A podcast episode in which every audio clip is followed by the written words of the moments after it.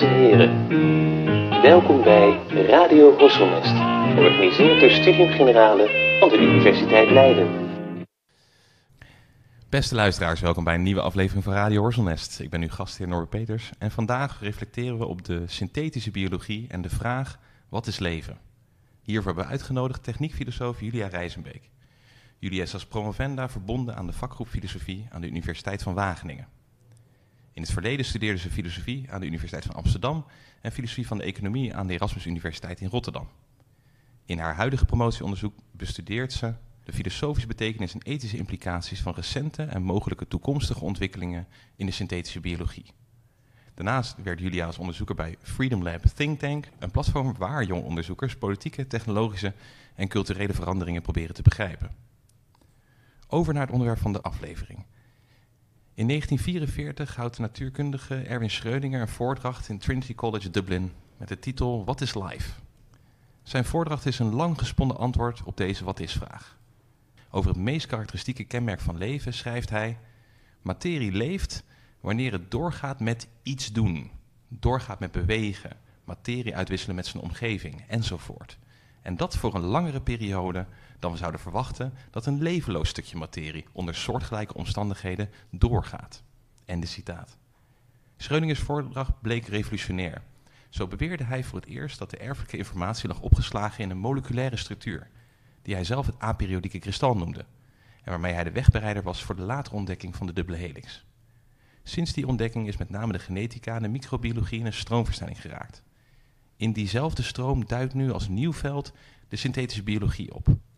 Soms beschouwd als een tweede landbouwrevolutie. Waar de eerste revolutie zich richt op de domesticatie van planten en dieren, richt de synthetische biologie zich op de domesticatie van de cel en haar onderdelen. Met name gericht op voedselproductie, brandstof en medicijnen. Julia onderzoekt de verborgen premissen, denkpatronen en manieren van spreken gebezigd in de synthetische biologie. Tegelijkertijd laat ze zien hoe dit onderzoeksveld ons gangbare noties aangaande leven uitdaagt. Hoogste tijd voor een filosofische reflectie op synthetische biologie. We zijn blij dat ze bij ons wil aanschrijven vandaag. Julia, welkom. Dankjewel, Norbert.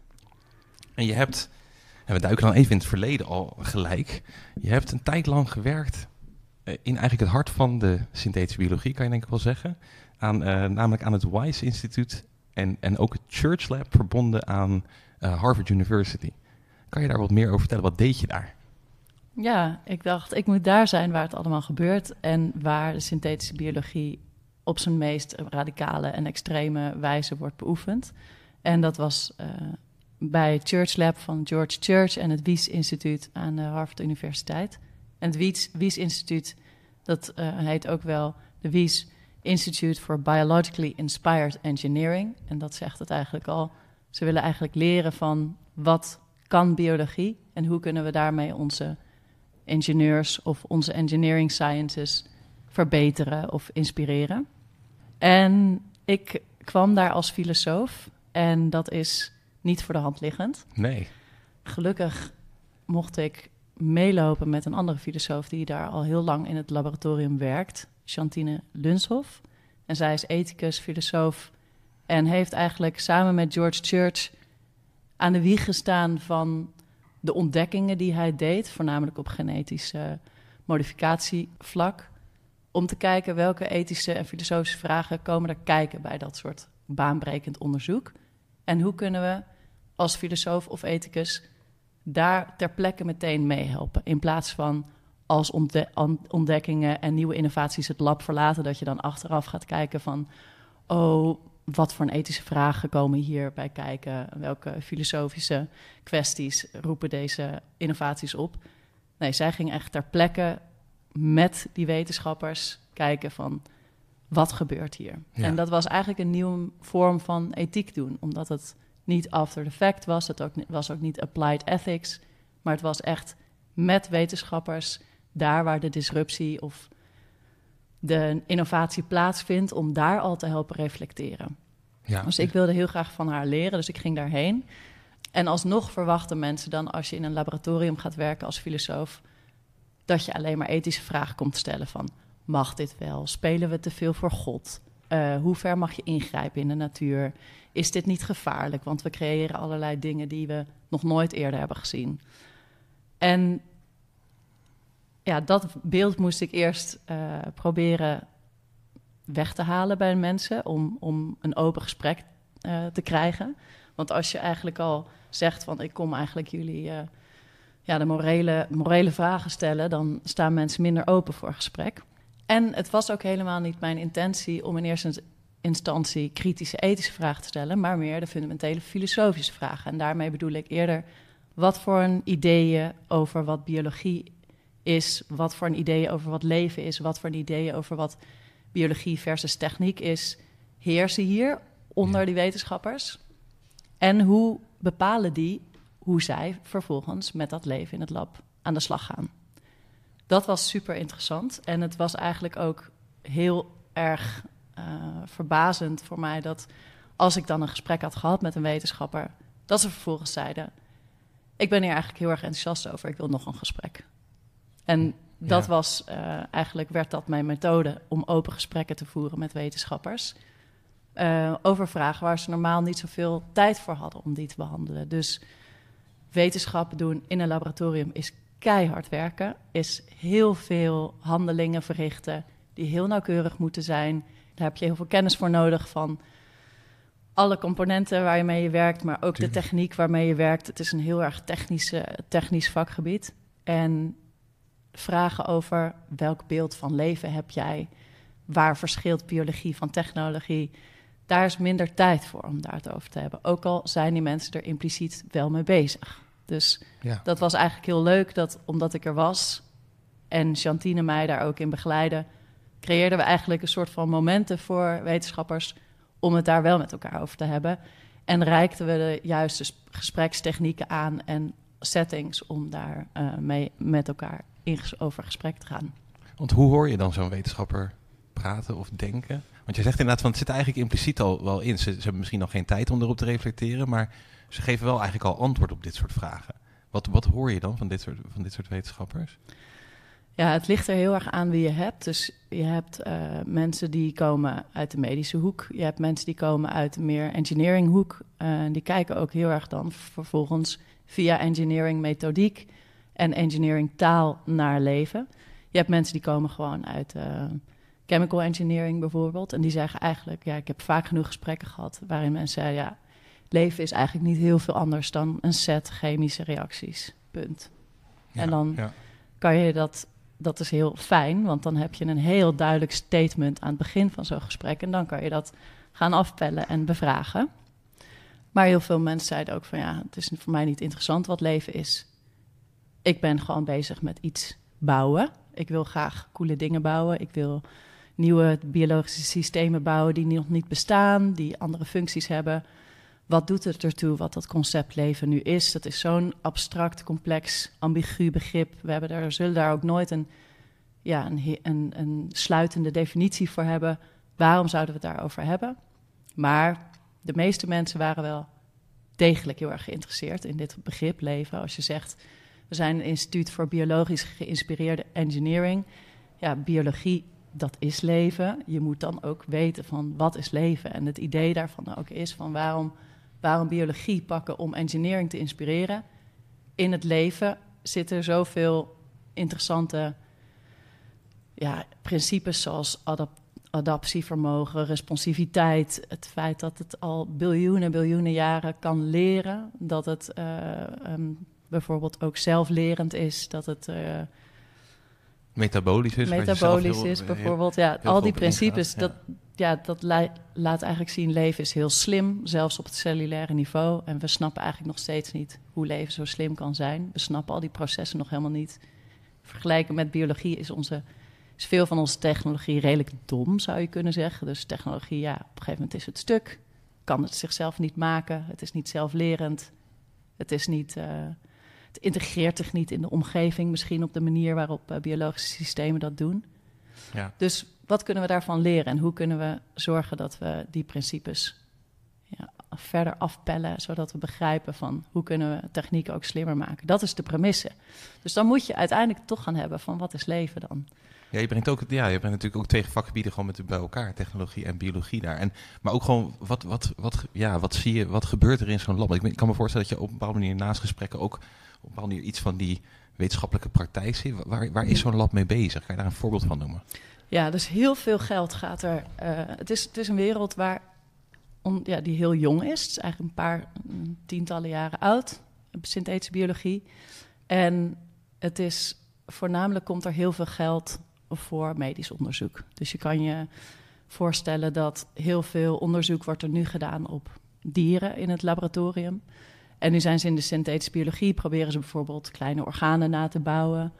Dus klompjes cellen die een orgaan nabootsen of organs on a, chips, dat, on, on a chip. Dat is ook een belangrijke um, iets waar ze bij het Wies Instituut veel mee bezig waren, waarin ze eigenlijk op een soort chipachtige structuur dus de, de structuur van een orgaan nabootsen om daarop medicijnen te testen, bijvoorbeeld. Ja, precies. Uh, dus het, het zijn, het, er is voornamelijk altijd heel veel geld voor medisch onderzoek.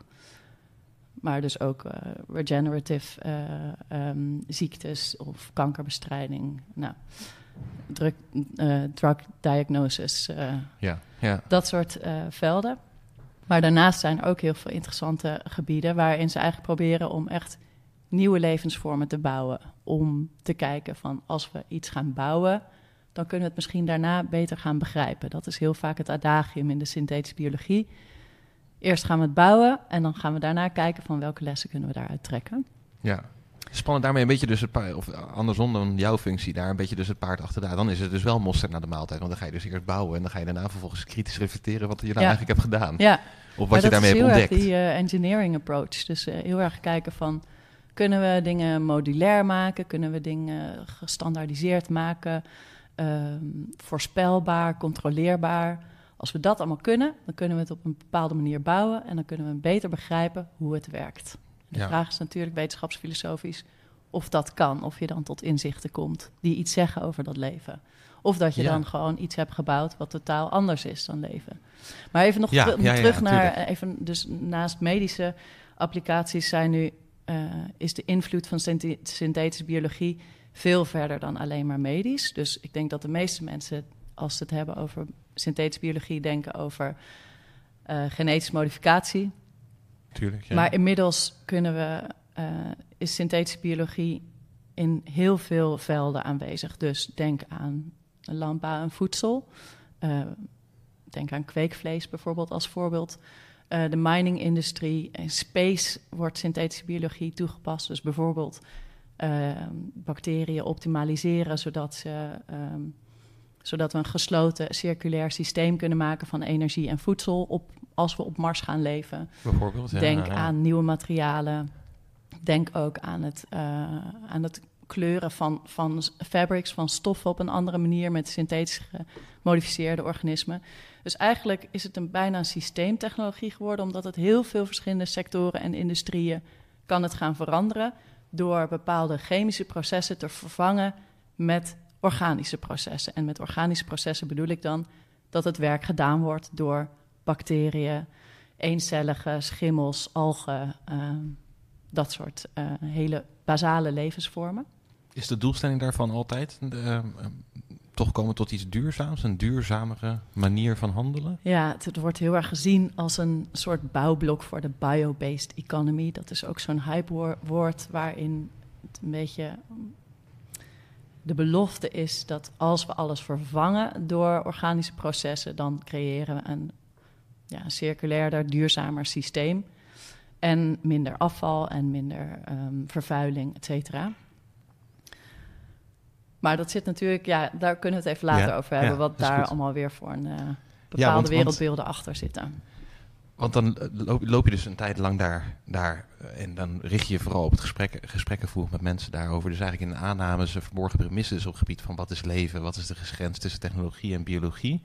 En wat deed je dan besluiten om uiteindelijk dan ook daar een promotieonderzoek aan te verbinden? Ja, dit was al tijdens mijn promotieonderzoek. Ah, dit, oké. Ja. En ehm, het was voor mij heel belangrijk dat je als, als je als techniekfilosoof echt wil duiken in die technologie die je bestudeert, dan kan je alle papers lezen. Je kan met mensen gaan praten vanuit je filosofiefaculteit. Maar je kan er ook naartoe gaan. Want er zit echt iets in de praktijken en in de taal en de materialiteit van een bepaald veld. die heel veel zeggen over, de over het wereldbeeld wat heersend is in zo'n plek. Dus daar zijn, zien hoe chaotisch een laboratorium is. Ja. Zien hoe ook, ehm, ja, hoe het dus in vitro, dat betekent in, in, op een petri-dish dingen worden gebouwd, maar ook virtueel dingen worden gebouwd, dus in de Ja, computer. tuurlijk. Er zijn verschillende manieren waarop leven benaderd wordt. En dat, is, dat hielp mij heel erg om te begrijpen van welke verschillende talen, taalspelen op zijn Wittgensteiniaans, eh, praktijken dragen bij aan dat bepaalde wereldbeeld wat voortkomt aan deze redelijk invloedrijke uit dit, dit veld. Ja. Ik heb wel eens een keer zo'n animatie gezegd. Zo, een 12 minuten durende animatie van een reizen door de cel. Die is volgens mij door Harvard ontwikkeld. En dan kan je natuurlijk ook afvragen van, ja, wat, wat zegt het al dat je het op een bepaalde manier vormgeeft? Want als je natuurlijk heel diep inzoekt op zo'n cel, dan zien we niet wat we op dat filmpje zien van, van Harvard. Maar niettemin, ja, is het natuurlijk, daar, er is wel een relatie tussen beiden. Dus dat is best wel een, eh, ik kan me voorstellen dat het ook het de visuele aspect, naast gewoon het taalkundige, wat mensen zeggen, hoe mensen spreken over een vakgebied en over een onderwerp, dat ook dat visuele een hele belangrijke toevoeging is. Ja, want ze hebben allemaal zijn ze bezig met materie die onzichtbaar is voor ons. Je kan het zien door de microscoop, maar het is altijd gemedieerd. Het is altijd door een stukje techniek gemedieerd. Dus of je bootst het na in de, op de computer, of je bekijkt het door een, een microscoop.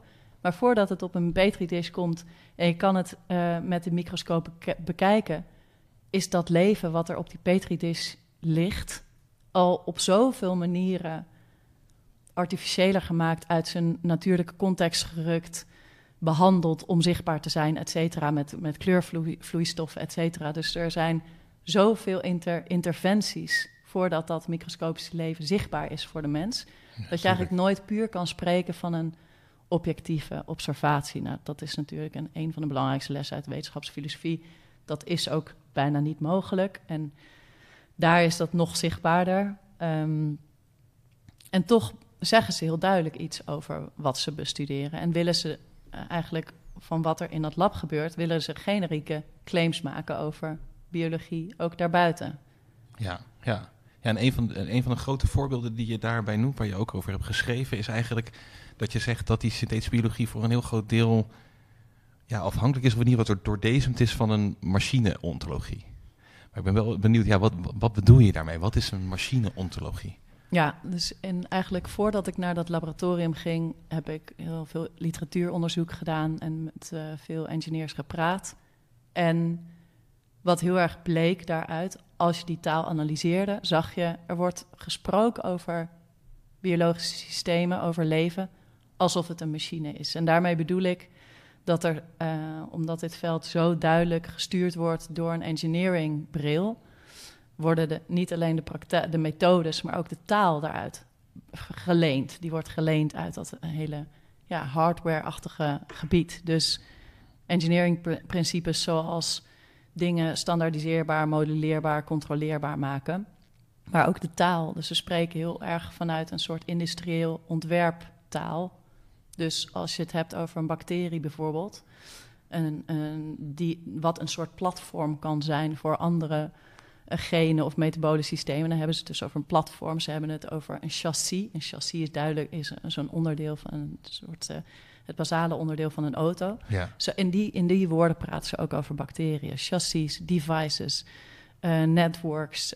Um, ook fabriek, uh, toch? ja, die celfabriek vond ik ook een mooi voorbeeld ervan. Ja, en dat is eigenlijk een van de belangrijkste voorbeelden, omdat de, de cell factory is eigenlijk ja, een ge genetisch gemodificeerd bacterium waarin het metabolisme op zo'n manier is aangepast dat het stoffen kan produceren voor ons. Dus je kan het zien als een fabriekje, letterlijk. Dus, maar die taal waarin dus de cel en de factory samenkomen in het concept cell factory, daarin zit ook iets heel ongemakkelijks. Want je, je zegt dat iets levends een fabriek is. Dus je reduceert iets eigenlijk, in ieder geval je taal. En mijn stelling is dan, want als je het dan hebt met die wetenschappers over, ja, jullie taal is wel heel erg um, mechanistisch, zeggen ze ja, maar dat is gewoon even een metafoor. Het is gewoon een heuristiek. Het is gewoon Middeltje, eventje, instrumentje een, zelf ja, weer. Precies. Bevat- Alleen alles wat je, wat je bespreekt in je vakgebied in een mechanistische taal gooit. En alle praktijken of methodes die je toepast, dat die ook vanuit industrieel design of chemische engineering komen. Dus je hebt dan praktijk, je methodes en je taal zijn allemaal vanuit één wereldbeeld. Dan wordt het wel moeilijk om leven ook op een andere manier op te vatten dan buitenom dat mechanistische wereldbeeld. Ja, ja. En, we, komen natuurlijk nog uitgebreid ook van ja, waar dat waar dat, ja, waar dat ook tekort schiet, zeg maar. Die, die machineachtige benadering, componentenachtige benadering, maar ook die beheersingstaal.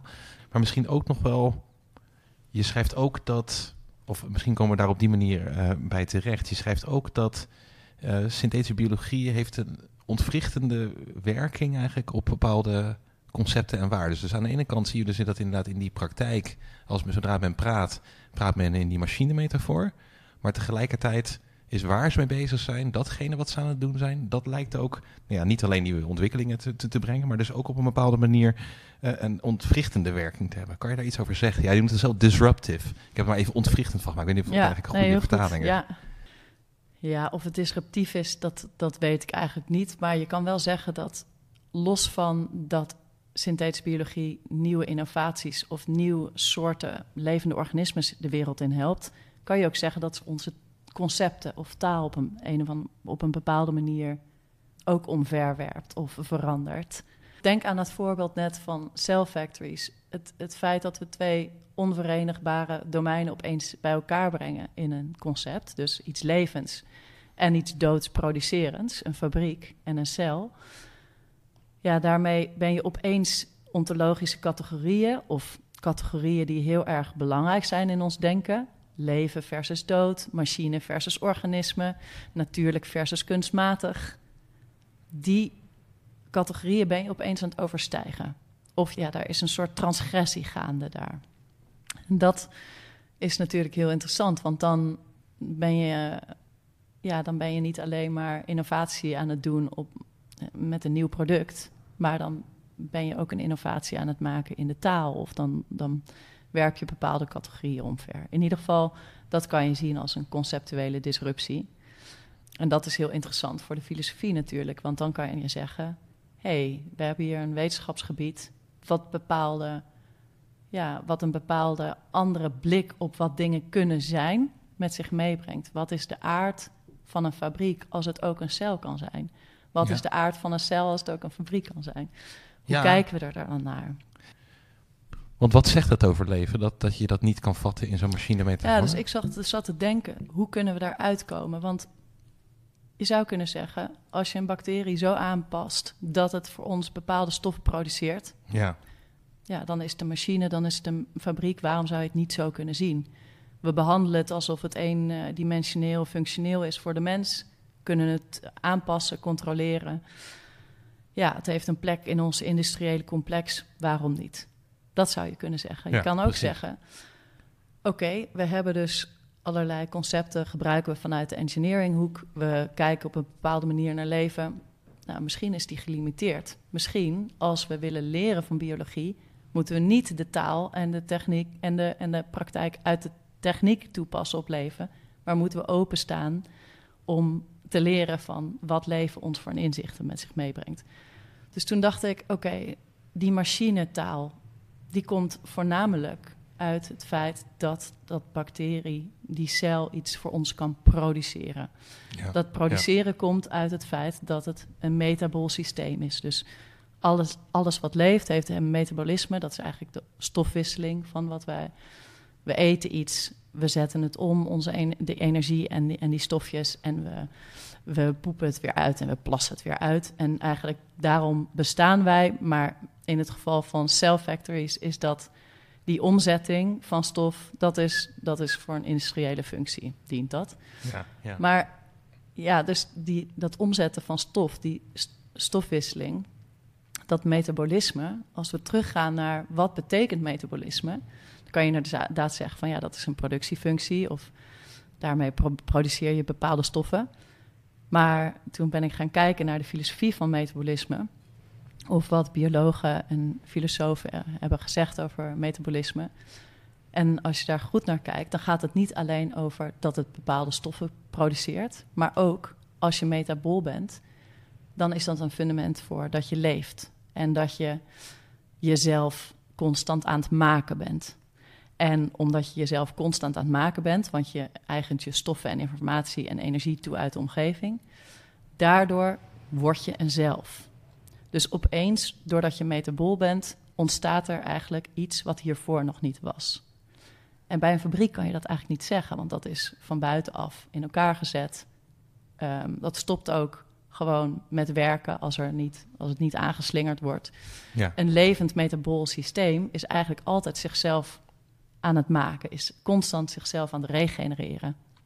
Een soort continue staat van wording eigenlijk. Precies, en dat Ja. is. eh, en tegelijkertijd, want dat is eigenlijk de ene kant van het metabole systeem. De andere kant is, omdat je jezelf aan het maken bent de hele tijd, omdat je de hele tijd blijft eten en, en energie tot je neemt, daardoor integreer je ook automatisch om, in de omgeving.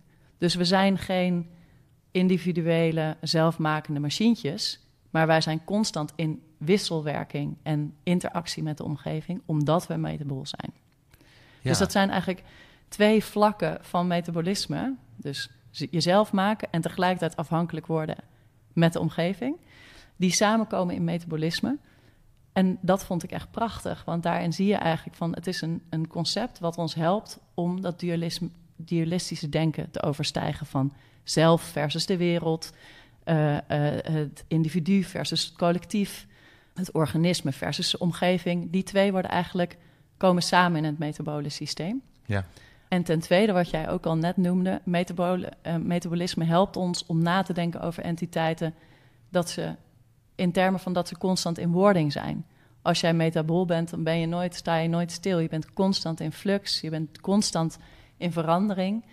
De Norbert van een paar seconden geleden is niet dezelfde Norbert als nu. Dus dat introduceert een procesmatig denken in, eh, in wat entiteiten zijn. En waarom zijn deze twee belangrijk om ons te helpen in de synthetische biologie om beter na te denken over die bacteriën? Als we denken in termen van machines, dan denk je: dit is een deeltje, dit is een, een, een machine wat, ontsta, eh, wat bestaat uit deeltjes, die zet ik bij elkaar en dan gaat het functioneren. En als ik het even niet voed, dan blijft het gewoon even stil, maar er gebeurt niet zoveel. En dat is een heel gelimiteerd beeld van wat leven is. Dus Ja. als het metabol is, is het altijd ecologisch ingebed in, in de omgeving. Het is altijd in wording. En dat is een andere manier van kijken naar, naar deze cell factories. Ja. Dus dat, Ja. dat was een van de punten die ik inbracht. In hoe kunnen filosofie en eh, synthetische biologie eigenlijk elkaar informeren en inspireren om voorbij bepaalde limiterende wereldbeelden te gaan over wat leven is. Ja, want dat is ook eigenlijk het. Ja, wat ze maken roept dat eigenlijk op een bepaalde manier dus ook gewoon op. Dus eh, eh, wat ze zelf maken, als je inderdaad dus zo'n cel produceert die dan... eh, ik volgens mij had je een voorbeeld bijvoorbeeld dat, dat je synthetische insuline heb je tegenwoordig, toch? Je hebt bacteriën die een groot deel van de insuline maken.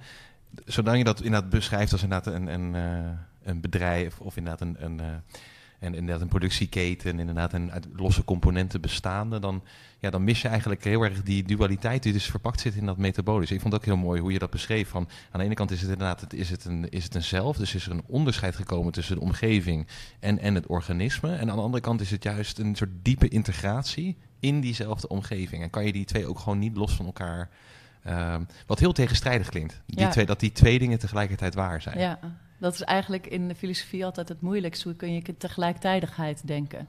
Ja. Hoe kun je het, het binnen en het buiten tegelijk denken? Dus heel vaak werd in, in de filosofie van de biologie wordt gezegd van ja, cellen, het, het bouwblokje van het leven, hebben een celmembraan. Nou, en daarmee kunnen we eh, eigenlijk zeggen van een, een grens tussen binnen en buiten is heel belangrijk. Ja. En eigenlijk weer kan je, kan je daar tegenover zetten bij het metabole systeem. Die, cel, die celmembraan is semi-per- semi-permeabel. Er gaan Ja. dingen naar buiten en er komen ook dingen naar binnen. Dus een membraan is nodig om het zelf versus de wereld, eh, om daar een onderscheid tussen te maken. En tegelijkertijd is het juist het verbindingsstukje tussen mij en de wereld. ja. Ja, Het is een open en Ik je moet open en gesloten Precies. ja. tegelijkertijd denken. Open en gesloten systemen, het individu versus het collectief, het zelf versus de wereld, die zijn eigenlijk, worden die samengebracht in dat concept van metabolisme. Daarom vond ik het zo'n ja, mooi, mooi concept en een, en een goede vondst om, om te beschrijven van ook die tra- transgressie van categorieën waar we het net over hadden, waar synthetische biologie zich in bezigt. Ja, En hoe dan dat in, ja, misschien, je zegt het op een bepaalde manier al zelf hoor, maar hoe dat individu dan versus dat collectief, hoe raakt dat doorbroken dan in, in, de, in deze... Ja, dus als jij, uh, als jij meta, een metabol systeem bent, dus je leeft, Mhm. ben je altijd in interactie met je omgeving. En de omgeving is niet alleen uh, de planten die jij eet en de lucht die je ademt, maar het is ook, nou inderdaad, eigenlijk de planten die jij eet, dat zijn ook andere uh, levende wezens. Je bent altijd in interactie. En die bijvoorbeeld, die ademen weer jouw CO2 en jij ademt hun uh, zuurstof. Dus je bent altijd ook in communicatie. Dat kan via, via eten zijn, via grondstof, via informatie, via e energie. Maar je, je kan ook zeggen, um, op, op um, microscopisch niveau hebben ze ook gezien dat als bacteriënculturen, als die bijvoorbeeld een bepaald niveau aan uh, voedingsstoffen hebben in, Mhm. mm -hmm. in die plek waar ze zijn, dan kunnen ze met elkaar communiceren via hun metabolieten. Uh, van, oh jongens, we kunnen samenwerken. Of, oh jongens, even iedereen uh, op spaarstand. Ja. Dus het is ook een soort communicatiemiddel. Wat Metabolisme, ja. Ja, en, en, dat, is, en dat, dat is om... Dat ze zijn dus eigenlijk een soort, tijdelijk, tijd, een soort tijdelijke... Tot, dus dat, ze kunnen een soort tijdelijk collectief vormen eigenlijk, als het Ja. ware. Maar ze kunnen ook weer tijdelijk een soort zelfstandigheid... eh, ja, en in de synthetische biologie zijn ze ook daarmee bezig. Dat heet quorum sensing.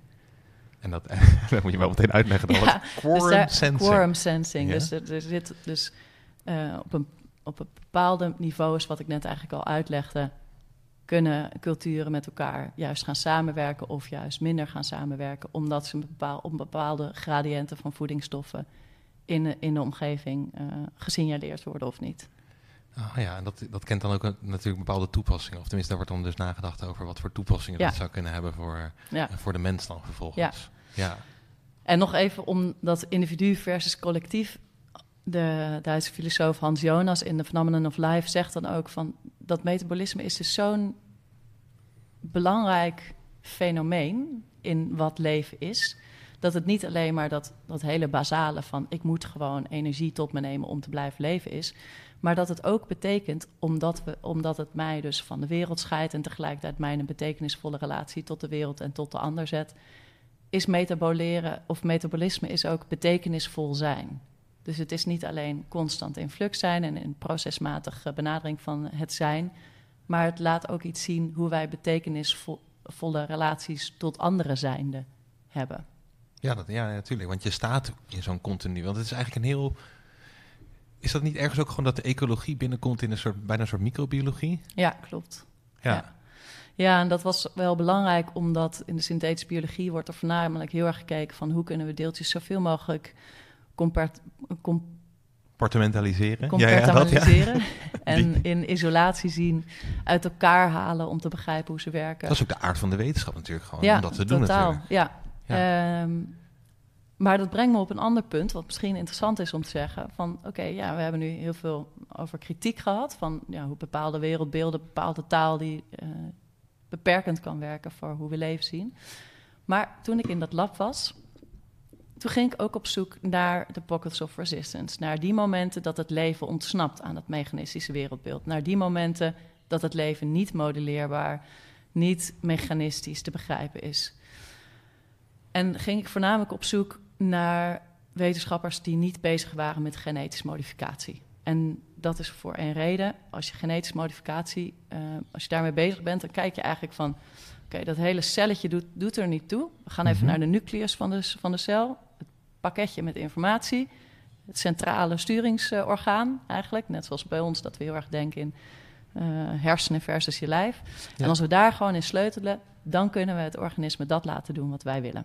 Ja, ja, ja. Als wij de het recept in handen hebben, dan kunnen we ook weten hoe de taart eruit ziet. Ja, en dat is ook heel duidelijk in, in, in, eh, ja, in engineering. Dus je, je gaat naar de chip op zoek. Je gaat niet in de hardware sleutelen als je computer iets anders wil laten, Ah, laten doen. Je gaat in de software ga je iets aanpassen. Nu, dat is ook heel erg fundamenteel voor, deze, voor dit vakgebied. Want eh, destijds met de ont- ontdekking van de double helix van eh Crick en Watson... dat was een enorme doorbraak van... oké, we hebben eh, de blauwdruk van het leven gevonden. We weten nu waar we ja. moeten zoeken voor die informatie. Ja. En daar is toen zo erg op gefocust dat eigenlijk best wel laat pas kwam van... oh, misschien is dit redelijk beperkend... want het lichaam van de cel doet er ook toe. Ja. Dus Ja, ja, eh, ja. epigenetica. Want je kijkt inderdaad echt alleen maar nog maar naar de genetische informatie in zo'n cel, maar niet naar eigenlijk de volledige Nou, machinerie. dat was gewoon de makkelijkste manier om dingen aan te passen. Dus als we bepaalde gereedschappen hebben om te knippen in dat DNA... en die gereedschappen worden steeds geavanceerder... denk aan CRISPR-Cas... dan hebben we gewoon toegang om zo goed en zo snel mogelijk leven te modificeren. Nu is dat ook weer zo'n heel erg duidelijke top-down antropocentrisch idee van hoe we in leven ingrijpen en hoe we het naar onze hand zetten. En het blijkt keer op keer eigenlijk beperkt te zijn, want ja, dat lijf van dat cel, of die materialiteit en de omgeving waar het in zit, die bepalen ook of het werkt of niet. Dus eh, ja, wat ik net zei, dat, dat die epigenetica speelt een grote rol. Dus, een Dus van je vond ook die pockets of ja, ik, noemde trouwens net zelf celmachinerie, dus ik, Ja. ik trapte ook meteen in de, in de machinemetafoor zelf. Maar je, je vond die pockets of resistance wel. Er zijn mensen die daar, die daar over hebben, dat dat leven Ja, dus toch... ik was dus voornamelijk op zoek naar wetenschappers die op een andere manier eh, met leven bezig waren. Een van de onderzoekers, eh, Mike Levin, die was bezig met synthetic, eh, synthetic morphogenesis, dus morfogenese. Morfogenese gaat eigenlijk over inderdaad het vorm aannemen van biologische structuren, eh, van biologische systemen. Dus je hebt losse cellen, maar cellen kunnen samenwerken en bepaalde vormen eh, aannemen. Dus bijvoorbeeld een orgaan of een arm of jouw oog of jouw mond. Eh, dat wordt gevormd door collectieven van cellen. En nu is het heel interessant dat we altijd dachten van... nou, er zit bepaalde informatie dan in die cellen... en die weten dan precies... ik moet een armcel worden van Norbert. En dat is dat heel erg genocentrische denken... van al die informatie zit in die cel.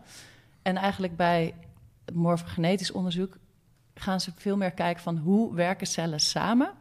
waarin ze met elkaar praten over... hey, laten wij samen, we zitten in deze omgeving, dit is er nodig.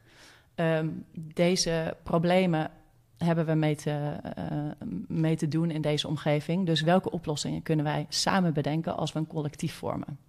Dus dan gaan cellen eigenlijk via signalen, vaak een soort bio-elektrische signalen, met elkaar communiceren om bepaalde structuren te vormen. Nou, het interessante is daar, en dat, hoor je al, want dat gaat niet via de genen. Dus die, die bio-elektrische signalen, dat, dat, dat, dat zit meer in het lijf van die cel. Dus dan ga je eigenlijk al, als je in dat veld zit, ga je niet meer sturen op ik knip gewoon even in de genen. En dan pas ik die functie aan die ik wil. Ik, ik zet die gen, dat gen erin of ik haal dat gen weg Ja, om een ja. bepaalde functie ehm, teweeg te brengen. Maar je gaat kijken, oké, ik ga de omgeving zo vormgeven dat het een bepaalde oplossing biedt, dit, dit biologische systeem. Nou, deze wetenschapper, Mike Levin, die heeft de eerste, eh, samen met Josh Bongard, de eerste xenobots gebouwd. En xenobots zijn eigenlijk de eerste artificiële intelligentie gedesignde organismen. Oh, ja, ja, dus ja. dan, hebben we gezegd tegen, dan hebben ze gezegd tegen de AI van... We, hebben, we willen graag dat het biologische systeem deze functie uitoefent. Ontwikkel voor ons het beste design. Vervolgens hebben ze stamcellen gepakt van een kikkersoort. En hebben ze dus tegen die AI gezegd... Welke, op welke manier moeten we deze stamcellen in elkaar zetten... zodat het een bepaalde functie kan vervullen, bijvoorbeeld zwemmen. We willen dat, dit, dat, dat deze cellen samen, samen een vorm vo- vormen dat hen eh, helpt om samen te zwemmen. Nou, artificiële intelligentie ehm, zegt deze designs zouden dat allemaal kunnen. Vervolgens bouwen die wetenschappers dat dus in vitro, dus in, in, in de wetware. En vervolgens hadden ze dus een soort organisme wat een bepaalde structuur had, die die wetenschappers niet zelf voor hadden bedacht. En ook niet door de genen waren bedacht, maar echt door de IA eh, AI was gedesigned. En die biologische structuurtjes, die begonnen te zwemmen Oh, ja, op een ja. bepaalde manier dat ze het nog nooit hadden gezien. En eigenlijk de inzichten die daaruit voortkomen zijn voornamelijk de omgeving biedt een heel belangrijk factor voor hoe vormen vorm nemen, de, eh, of hoe, hoe levensvormen. Vorm eh, krijgen. vorm ja, ja, krijgen. Ja. Een soort, bijna een soort malachtige functie. Ja, en, en veel meer kijken op, nou, mal zou ik het niet willen noemen. Ik zou eerder willen zeggen, er zitten dus bepaalde ja, de omgeving biedt bepaalde mogelijkheden om op een bepaalde manier te worden. Die omgeving biedt bepaalde problematiek om op een bepaalde manier te worden. En het zit niet allemaal in jouw individuele genenpakketje. Ja. Dus dat is even ook weer terug naar dat metabole eh, onderzoek. We moeten niet kijken naar het losstaande individuele entiteitje, maar je moet kijken naar het zelf in relatie tot de omgeving. Dus veel ecologischer denken.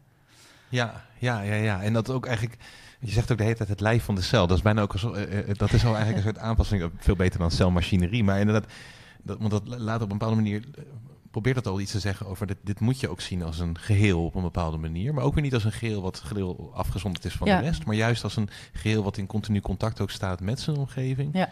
En daarin dus ook oplossingsgerichte, ja, oplossingsgericht eigenlijk te werk kan gaan. Ja, Ja, en je komt dan op een, op een belangrijk aspect ook, wat, wat nog weer vreemder eigenlijk is, dat, dat ook op dat niveau, je zei het al eerder, slimme cellen, van ja, maar wat bedoel je daar dan mee? Is het inderdaad zo dat die synthetische biologie ook laat zien op een deel, voor een deel dat intelligentie niet meer is wat we dachten dat het was? Ja, dus als je nogmaals de analogie van het mensenlichaam, dat wij heel vaak denken in termen van onze intelligentie zit in ons brein Ja, en ons lichaam bungelt er een beetje bij, eigenlijk het, heel- het Cartesiaanse denken. Ja, bij de cel hadden we ook een beetje dat idee van ja, alles zit in die kern, die celkern en nucleus. Daar zit alle intelligentie, vanuit daar komen de, de orders voor de, voor de cel. En die, de rest van de cel volgt gewoon op. Dat is een heel eendimensionaal idee van ja, een beetje dat DNA, RNA, proteïne, een, eh, een, eendirectionele. Ja, een soort gene-centered view wordt ook wel eens gezegd. Precies, dat, ja. dat is eigenlijk, neemt dat, dat Ja. als basisstukje en de rest is eigenlijk allemaal alleen maar een, een uitdrukking daarvan. Precies, Of een, er staat onder heerschappij van zelfs. Ja, ja. Synthetische morfogenese is ook een onderzoeksveld wat voornamelijk eh, het ook heeft over basal cognition. Dus een hele elementaire vorm van cognitie. Waarin je zegt, die cognitie zit niet in de genen enkel, maar zit in die interactie tussen cellen. Dus het feit dat cellen met elkaar kunnen communiceren via biochemische of bioelektrische signalen, laat ook zien dat ook in die lijfelijkheid van die cel, dat daar een vorm van herinneren, van beslissing, van besluitvorming eh, zit, die niet via de genen komt. Dus daarmee ben je ook een ander dualistisch concept weer omver aan het werpen, namelijk het idee van lichaam versus geest, mind versus matter, Ja, Ehm, ja. eh, de celkern ver- versus de cel, et cetera. Ja, je hoort natuurlijk ook de laatste tijd veel meer over hè, de, de soort other minds, eh, andere levensvormen die intelligentie ehm, eh, hebben. En dat begon natuurlijk eerst gewoon met mensapen en dolfijnen en olifanten en zo. Maar het lijkt op een bepaalde manier ook, ja, volgens, volgens mij noemt Frans de Waal het op een gegeven moment het ripple effect. Je ziet eigenlijk dat steeds, eh, steeds meer levensvormen worden eigenlijk van ontdekt. Dat, dat, dat ze een zekere mate van intelligentie hebben. Maar zou je daarmee dus ook het zover dus kunnen oprekken dat je zegt van zelfs het eencellige leven, zelfs, het, zelfs de cel op zich al, heeft een zekere vorm van intelligentie. Want dat lijkt wel heel erg, laten we nou zeggen, dat lijkt het wel heel erg ver ook weer te brengen. Want dan zou je eigenlijk kunnen zeggen, al het leven is in de basis intelligent. Ja, ik denk dat dat wel een belangrijk principe is van posthumane denkers. Die eigenlijk zeggen, we hebben eigenlijk al die termen van intelligentie, autonomie, eh, hebben we allemaal aan de mens toegedicht. En al het andere leven is ondergeschikt daaraan. Planten zijn dat niet intelligent, dieren zijn niet intelligent. Nou, eigenlijk zijn we in een tijd aangekomen dat dat niet houdbaar is. We hebben zoveel we- wetenschappelijk bewijs is zich aan het opstapelen dat dieren wel degelijk heel intelligent zijn. Dat ze een taal hebben, dat ze een cultuur hebben, dat ze ook gereedschap gebruiken, dat ze ook technologie kennen, dat ze ook eh, zeker heel intelligent zijn, op heel veel vlakken veel intelligenter dan wij. Nou, is dat ook voor planten het geval, daar weet je alles van. Maar je kan dat nog veel verder inderdaad eh, zien als je helemaal kijkt naar wat zijn, wat kunnen we dat eigenlijk ook al zien op die meest basale levensvormen? Zien we daar ook al een vorm van intelligentie? En ik denk dat zo'n wetenschapper waarmee ik dus aan het werk was in het lab, zoals die Mike Levin, dat Ja. die, die, die heeft daar echt een, een raamwerk voor gebouwd om cognitie al op dat niveau te zien. Voor mij als filosoof is, ik ben niet zoveel bezig geweest met die vraag over wat is cognitie en hoe kunnen we dat definiëren. Maar voor mij is het heel interessant dat, omdat we op dat hele eh, microscopische niveau van leven kijken, op dat eerste niveau dat we zeggen: dit is leven, dit is geen leven. Als iets kleiner dan een cel is, dan wordt het al moeilijk, namelijk een virus bijvoorbeeld. Ja, tuurlijk. Dat eigenlijk al die begrippen, autonomie, intelligentie, leven, niet leven, dat het hele graduele begrippen zijn. Ja. Dus dat zegt heel erg veel over al die dualistische categorieën waar we het net over hadden. Leven versus niet leven, uh, individu versus collectief, zelf versus omgeving. Die kunnen we niet dualistisch opvatten als je hier naar kijkt. Als je naar deze inzichten uit de levenswetenschappen kijkt, moeten we de filosofie innoveren en moeten we voorbij die digotome taal. Ja, ja, ik vond het zelfs ook al een beetje zitten in dat, in dat stukje, dat vage definitietje van Schrödinger. Dat hij op een gegeven moment ook zegt van ja, het is in ieder geval een hele tijd langer dan iets wat niet leeft. Ja. En dan denk je, ja, ja, maar wat bedoel je daar? Een hele tijd langer? Wat is een hele tijd? Weet Ja. je, dat, je merkt wel heel erg dat het ook aan het schuiven eigenlijk raakt. Ik vond het heel mooi hoe je beschrijft eigenlijk hoe die synthetische biologie ook de filosofie eigenlijk... Ja, nou ja, misschien een stapje verder kan je sch- je beschrijft op een gegeven moment dat eigenlijk ook binnen de filosofie, als je techniekfilosofie neemt of je neemt milieufilosofie, dat die eigenlijk ook een blinde vlek hebben voor juist diezelfde synthetische biologie. En dat die juist misschien wel in ook de filosofie tegemoet kan schieten eigenlijk. In, Ja. in manieren om opnieuw daarover na te denken. Ja, dus ik, ben, ik, ben, ik word opgeleid in techniekfilosofie. Ik ben voornamelijk bezig met biologische eh, wetenschap. En dat is heel interessant, want ik denk dat in de techniekfilosofie is het biologische en, en de omgeving, het ecologische, is ongedacht. Dus we kijken voornamelijk in techniekfilosofie naar wat zijn de artefacten, wat zijn de Tuurlijk, mens-techniek relaties, hoe medieert techniek ons wereldbeeld. Maar welke aardse laag of eh, biologische analogieën er zijn met, met techniek en wat voor een organische kwaliteit de techniek vertoont, daar wordt vrij weinig over nagedacht. Nu is er wel een traditie van Franse denkers die meer biologische techniekfilosofie doen. Ja, ja, En het is, begint een beetje bij Canguilhem. Die noemt dat als eerste in een van zijn essays eh The Organism and the Machine. Een van zijn studenten was eh, Gilbert Simondon. En eigenlijk het interessante daar is dat hij probeert te kijken van hoe kunnen we dat wordingsproces waar we het net al over hebben van biologie, dus dat dingen constant worden, geldt dat ook voor de techniek? Geldt dat ook voor technische objecten? Welke ehm, principes vertonen biologische systemen die technische systemen ook vertonen, zonder dat we het ene tot het andere reduceren? ja, precies. Want we hadden het in het begin heel erg over dat heel veel biologie wordt gereduceerd tot de machine, zeker in de synthetische biologie. Ja, dat moeten we niet willen, want dan gaan we heel erg met een technische blik naar leven kijken en dan vergeten we heel veel dingen en zien we veel dingen over het hoofd. Andersom zie je dat techniek meer en meer biologisch wordt opgevat en tot biologie wordt gereduceerd. Dus we hebben het over technologische ecosystemen, we hebben het over metabolic systems als het gaat over technologische systemen. We hebben het over de genen en over Ja. de...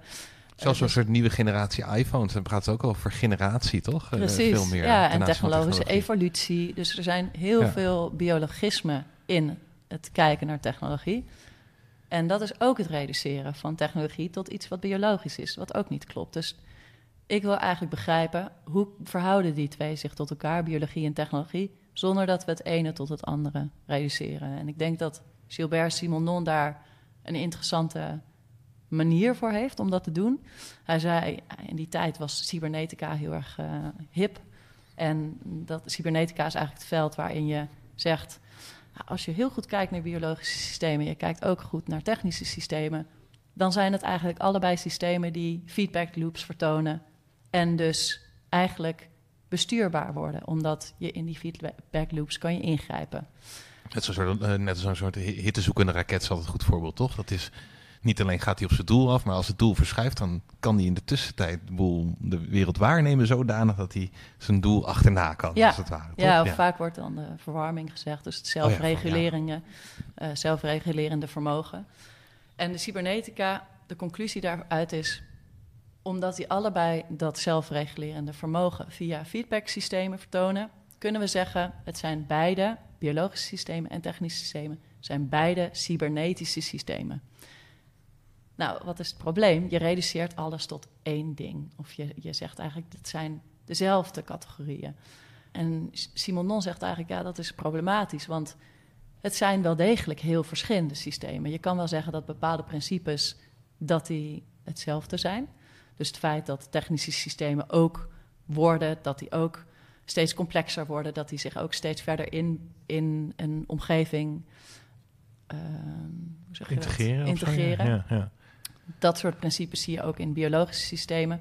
Maar we kunnen niet zeggen dat die twee hetzelfde zijn. Dus Simondon introduceert dan het, het concept van individuatie. En dat is ook een procesmatige filosofie, waarin hij zegt die wordingsgeschiedenis, die ontogenese van systemen, die doet ertoe. Dus die kunnen je niet tot elkaar reduceren.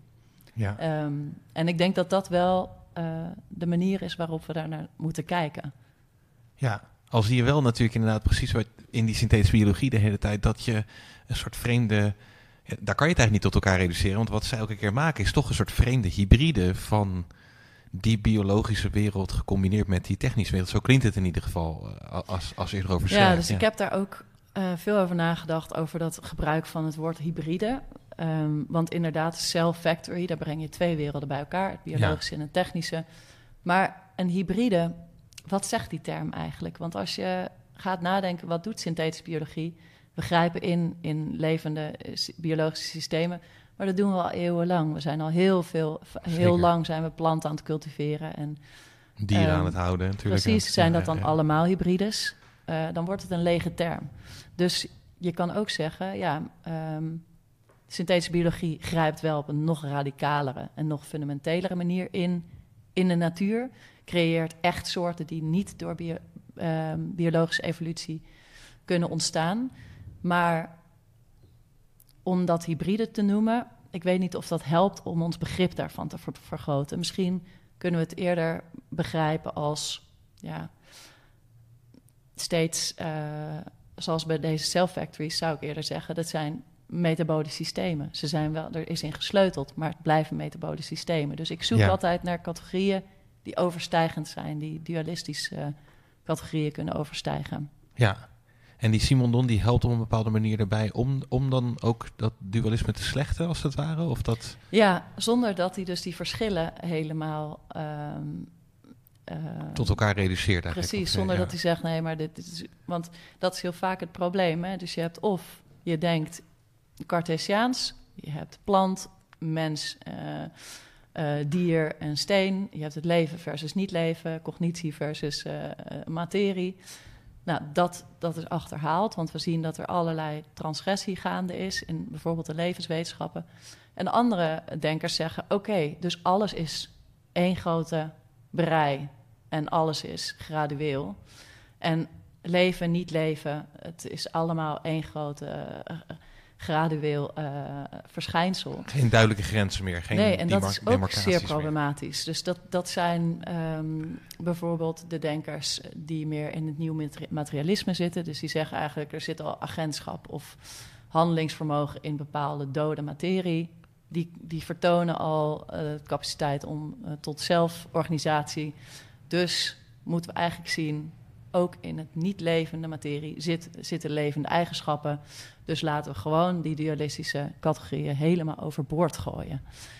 Dat is problematisch, want dan ga je eigenlijk alles over één kam scheren. En dan krijgen we een soort van flat ontology, zoals we dat noemen, of platte ontologie, waarin alles tot elkaar gereduceerd is. Ja.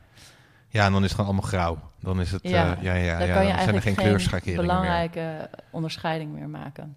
Nee. Dus daarom was ik op zoek van hoe kunnen we bepaalde verschillen of demarcaties behouden, zonder dat je zegt, nee, er, er zijn wel duidelijke overeenkomstigheden tussen uh, verschillende systemen. En een van die manieren is dan bijvoorbeeld dus door te zeggen, uh, uh, ik noem maar bijvoorbeeld hoor, misschien is het een slecht voorbeeld, maar een, een, een machine is een samengesteld iets uit onderdelen door een externe actor in elkaar gezet. Nou ja, misschien een machine, misschien een, een mens. Um, en een leven is daarvan echt wel degelijk anders, want niet uit compartimenten bestaande, uit zichzelf komend, niet van buitenaf opgelegde vorm. Dus moet ik zo denken? Ja, en hier zou, zou ik zeggen, dat zijn allebei hele simplistische manieren om naar en techniek en naar leven te kijken. Dus ook bij techniek We denken altijd, uh, ja, dat is helemaal bepaald door de mens. Wij controleren dat, wij zetten een machine in elkaar en het doet wat wij willen. Mhm. Dat is niet zo. De techniek vertoont allerlei ja, oncontroleerbaar gedrag. Uh, het, het, het is helemaal niet per se enkel gestuurd door de mens. Um, het vertoont ook een bepaalde evolutie. Uh, ik denk dat Simon Don dat heel mooi beschrijft. Dat het, dat het technische object ook een wordingsproces heeft. Dat Tuurlijk, ja, ja. Je hebt een moment dat het uh, uitgevonden wordt door de mens. Maar vervolgens is, ligt het niet meer binnen jouw controle. En hetzelfde bij dat leven in het lab. We proberen het zo simpel mogelijk te maken en helemaal te, in, in stukjes uit, uiteen te halen, zodat we het kunnen controleren en, en uh, voorspellen. En dat blijkt ook steeds niet te werken. Dus allebei de kanten op is het, is, kan je het niet tot, van het een tot het ander reduceren. Ja, ja nee, snap ik. Ja. En zie je dat ook, zie je, zie je zo'nzelfde dreiging ook ontstaan op het gebied überhaupt van? Want met intelligentie en artificiële intelligentie lijkt dat ook altijd wel heel erg op één stapel te worden gegooid, steeds meer, toch? Mensen zijn heel erg angstig voor artificiële intelligentie, gaat menselijke intelligentie voorbij. Dat wordt ook heel erg, um, ja, als hetzelfde begrepen. Ja. Of zeg ik dat verkeerd? Nee, dus dat is, we leven in een tijd dat techniekontwikkeling steeds meer neigt naar organisatie, naar uh, zelf, uh, zelflerend vermogen, naar adaptief vermogen, responsiviteit. Het wordt steeds minder abstract. Het is steeds minder één functie wat het vervult. Mhm, Mm -hmm, steeds ja. meer geïntegreerd in een bepaalde omgeving. En in die zin lijkt het dat techniek organischer wordt, of natuurlijker, of zelfs misschien meer op ons uh, eigen vormen van intelligentie gaat lijken. En in die zin verliest techniek steeds meer zijn kunstmatige karakter. Dat is iets wat Simon destijds trouwens al beschreef. En dit uh, verschijnsel betekent dat we eigenlijk steeds slechter weten hoe we moeten nadenken en omgaan met die nieuwe technologieën. Want die lijken steeds organischer en natuurlijker. En kunnen we dus niet meer tegenover ons zetten. Omdat die niet meer in dat idee, dat oude idee van wat is techniek, wat is een machine, wat is een artefact passen. Ja, ja. Nee, ik denk zeker. dat, dat dat heel erg onze tijd tekent. Dat steeds meer levendig lijkende uh, techniek en, en de steeds meer machinaal benaderde biologie, dat die eigenlijk alle categorieën die we kennen omverwerpen. Ja, ja. Ja, nee, zeker. Ik denk dat dat, nee, nee, nee, volgens mij had je daar een heel goed punt aan. En je zei, noemde ook al even posthumanisme. Hoe is dat hier in betrokken eigenlijk, in deze, in deze ja, toch een beetje brei die dan ontstaat? Ja, dus um, we begonnen met synthetische biologie. Dat is heel erg dat idee van het leven is maakbaar. We gaan van bovenaf, top-down, de mens is in controle. Wij bepalen wat dat leven in het lab doet. En alles kunnen we technologisch oplossen. Daar heerst heel erg dat, dat denken. En eigenlijk leven we in een tijd van het antropoceen, waarin we de mens eigenlijk beseft, we hebben zo weinig controle over de, uh, het klimaat. We hebben zo weinig controle over überhaupt een cel. We snappen niet eens hoe een cel werkt. Het meest fundamentele bouwblokje van het leven. Het vertoont allerlei gedrag wat we niet kunnen controleren. We hebben eigenlijk vrij weinig controle. En we kunnen eigenlijk vrij weinig zeggen dat wij de centrale actor zijn in deze wereld. Dus we zijn in dit antropoceen ons heel erg bewust geworden van... we zijn heel erg... Uh, we hebben altijd heel antropocentrisch gedra uh, gedrag vertoond... en gedacht over de wereld om ons heen. En dat vertoont aan alle kanten scheuren. Ja, en ja. daar tegenover staan dan nu een hele, hele reeks uh, postmoderne... of post, posthumanistische denkers... die eigenlijk zeggen, ja, daar moeten we ook uh, aan voorbij denken. We moeten niet denken uh, in termen van de mens als een soort afzonderlijke categorie. Maar we moeten veel meer denken in termen van bijvoorbeeld Latour-actor-netwerktheorie. Dus we zijn ingebakken in een heel netwerk van samenwerkingen. Of Donna Haraway als belangrijke posthumane denker die zegt... Ja, we zijn eigenlijk allemaal compost, we zijn eigenlijk allemaal cyborgs. We zijn ingebakken in een enorm ecologisch netwerk. En daar kunnen we ons echt niet uit uh, een, een exceptionele positie uit... Uh, Destilleren of zo, Precies. Ja, ja, ja, um, En dat heeft ook allemaal gevolgen. Hè? Dus als je zegt, we zijn zo ingebakken in een enorm netwerk... dan zeg je dus ook, ja, als ik iets doe... dan is dat niet mijn individuele actie... maar dan is dat een gevolg Van dat ik ook geco-constitueerd word door anderen.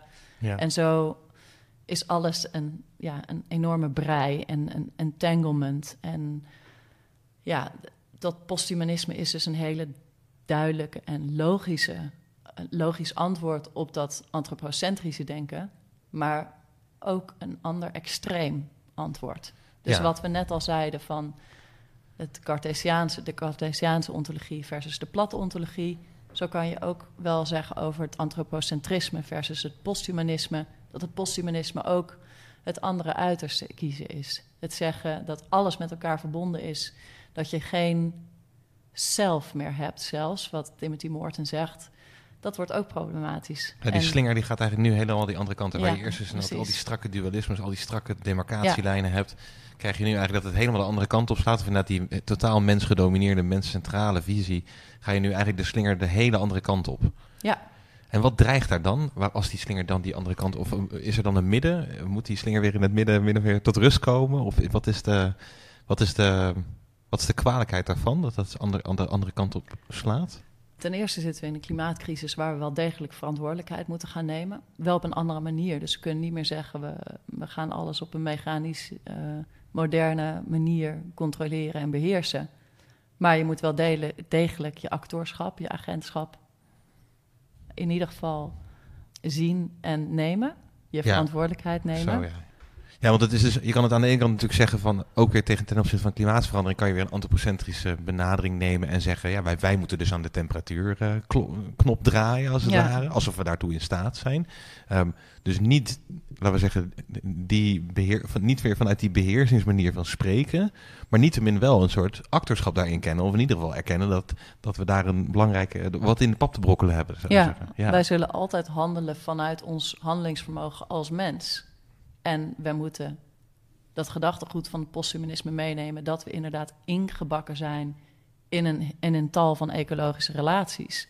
Maar dat betekent niet dat je vanuit die, dat bewustzijn ook je verantwoordelijkheid moet nemen. ja, het ontslaat je niet van die verantwoordelijkheid Ja. eigenlijk. Ja, ja, ja. Ja. ja. Dus eh, ja, dit vind ik een van de hele spannende eh, verkenningen. Dat gaat ook over tech-fix versus eh, tech-pessimisme, maar ook het ecomodernisme versus ecologische denken. Waarin de een, ene kamp heel erg duidelijk zegt... we moeten verder en door en nog moderner worden... en nog meer techniek gebruiken om ons uit deze problemen te halen. En de andere kant zegt. Ja. dat is dus onmogelijk gebleken, dus we moeten naar een andere taal.